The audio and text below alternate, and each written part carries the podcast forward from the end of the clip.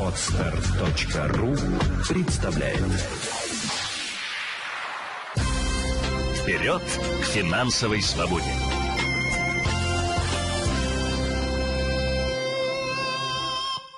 Здравствуйте, друзья! С вами Елена Феоктистова, и это подкаст «Вперед к финансовой свободе». Сегодня хочу поговорить на щепетильную тему, на мой взгляд, пропить или отложить и проинвестировать. Дело в том, что мы в прошлом году проводили опросы наших читателей, и они показали, э, что большая часть людей тратит э, все деньги под ноль, которые зарабатывает, неважно, на основной работе или в бизнесе. А другие люди, есть тоже их достаточно существенный процент, э, которые живут в кредит это не понимаемый какой-то потребительский авто или ипотечный кредит. Нет, это именно люди, которые живут на кредитные деньги банка. Они идут в магазин, покупают продукты по кредитной карте, рассчитываются по каким-то своим желаниям по кредитной карте. И в конце месяца, когда у них появляется зарплата, они закрывают долг по кредитной карте. И следующий месяц опять вынуждены жить по кредитной карте. Такой, знаете, замкнутый круг, когда невозможно э, ничего остановить. И изменить людям бывает в этой ситуации очень-очень сложно. Они, конечно, находятся в зоне риска. Если, не дай бог, произойдет падение по доходам, то человек сразу же окажется в долговой яме. Вот эти беспроцентные периоды по кредитным картам, они очень-очень э, расслабляют. И, конечно, для банка это прекрасный маркетинговый ход, но для человека это страшная ловушка. А, дело, и вот когда я говорю про инвестиции, когда я говорю про то, что необходимо откладывать э, какие-то деньги от своего основного источника дохода, я говорю о том, что мы зачастую тратим в повседневной жизни деньги неразумно. А, ведь что является ключевым в любой трате? Это получение эмоций. Если мы говорим о том, что приходим в банк и откладываем на депозите какую-то денежную сумму, мы хотим получать проценты. Это будет э, а, та самая компенсация, которую мы ожидаем.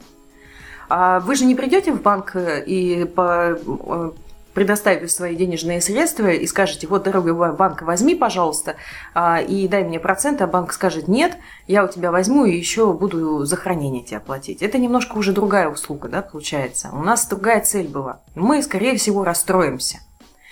Но почему-то в течение месяца, когда мы получаем зарплату и когда мы ее распределяем на свои нужды, мы совершенно забываем о той самой желанной цели, которую нужно получать от трат. А это позитивные эмоции. А, ну, действительно, согласитесь, что каждая трата, которая происходит в нашей жизни, она должна нам давать какой-то эмоциональный заряд. Обратную связь, так скажем. Захотелось э, купить, э, захотелось сходить с детьми в театр, купили билеты, получили колоссальное удовольствие, отдохнули всей семьей. Э, решили съездить в отпуск, купили, соответственно, забронировали тур, съездили, отдохнули, тоже получили удовольствие. Однако большинство людей в пятницу вечером идет в ресторан, тратит там немаленькую сумму денег, не только пропивает, но и проедает. А, и на следующий день болит голова, и минус 5000 э, в бюджете. А эти деньги можно было бы отложить. Мне кажется, что вот такая эмоция, она же вряд ли несет позитивный заряд. Да, вначале вам в пятницу вечером было классно, вы радовались, вам хотелось отдохнуть с друзьями, встретиться, пообщаться. А, и вы готовы были потратить э, определенную сумму денег. Но скажите, неужели все тратят запланированное, когда идут в ресторан? Зачастую люди тратят гораздо больше – то есть, э, а большинство даже просто никакого плана не ставит. Ну, там, типа, есть какая-то, какие-то деньги в кошельке, все, пойдем, а там уж разберемся, как оно будет происходить. И если вдруг начался банкет, э, что называется, пир на весь мир, то не контролируется просто ничего в эту секунду и караоке, и такси, и там еще и подороже какой-нибудь VIP-класс, и лимузины, и все-все-все, и разные-разные-разные мероприятия. И все это оплачивается за счет э, вашего бюджета. И вот получается, что один день я покутил, порадовался жизни, э, развлекся, хорошо поел, прекрасно отдохнул, пообщался с друзьями. Но следующий день у меня 100% вылетает, потому что, скорее всего, вы придете домой поздно и как минимум будете долго высыпаться. Даже если вы контролировали уровень алкоголя, все равно у вас будет разбито немножко состояние, потому что вы э, нарушили режим, э, режим сна. И получается, что радости от этой траты не так много и было. И вот выходит, что, может быть, можно было эти деньги отложить. В свое время мы записывали видеосюжет, когда я приходила в кафе и смотрела, сколько стоит десерт и сколько стоит а, непосредственно а, чай или кофе. И получалось, что это около 500, а, 500 рублей. А зачастую сколько раз мы ходим в такие кафешки в течение месяца? Ну, раз пять минимум, наверное, а то и больше. Заказываем себе десерт, балуем себя ко- кофе, напитком или же чаем. Я не говорю, что нужно себе запроти- запрещать это делать. Но, может быть, стоит делать это осознанно? Может стоит посмотреть, а насколько я получу сейчас много удовольствия от того, что я сейчас это потрачу? Ну, по какой шкале эмоциональной я бы поставила вот эту трату? И давайте посчитаем, если бы вы, предположим, начали эти деньги откладывать. Вот 500 рублей мы ходим э, в кафе, где-нибудь возьмем 5 раз в неделю, ой, 5 раз в месяц. Э, если кто-то ходит 5 раз в неделю, то тут точно есть возможность что-то сократить. Предположим, вы ходите 5 раз в месяц, и таким образом вы тратите на кофе и, э, или чай с пироженкой э, 2500.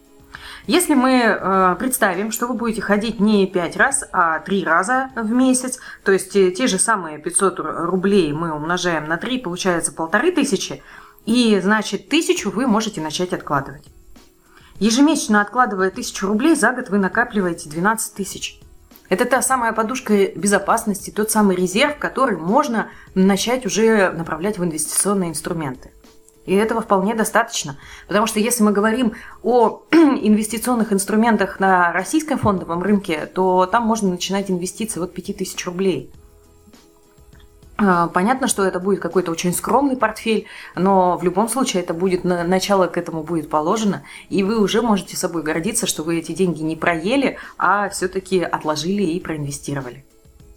Более подробно про инвестиционные инструменты на примере своей жизни, а, рассказывая свою историю, как я в свое время жила и в общежитии, и в коммунальной квартире, как я распоряжалась своими деньгами, и как мне получилось добиться того результата, который есть, а именно пассивный доход в 32 года, а сейчас мне уже 36, а, своя квартира в Петербурге, вне зависимости от пассивного дохода, регулярные путешествия, автомобиль без кредита – Обо всем этом я буду рассказывать 12 февраля э, на интернет-семинаре «Первые шаги разумного инвестора». Регистрируйтесь по ссылке в шапке э, профиля к этому подкасту или на сайте fincult.ru.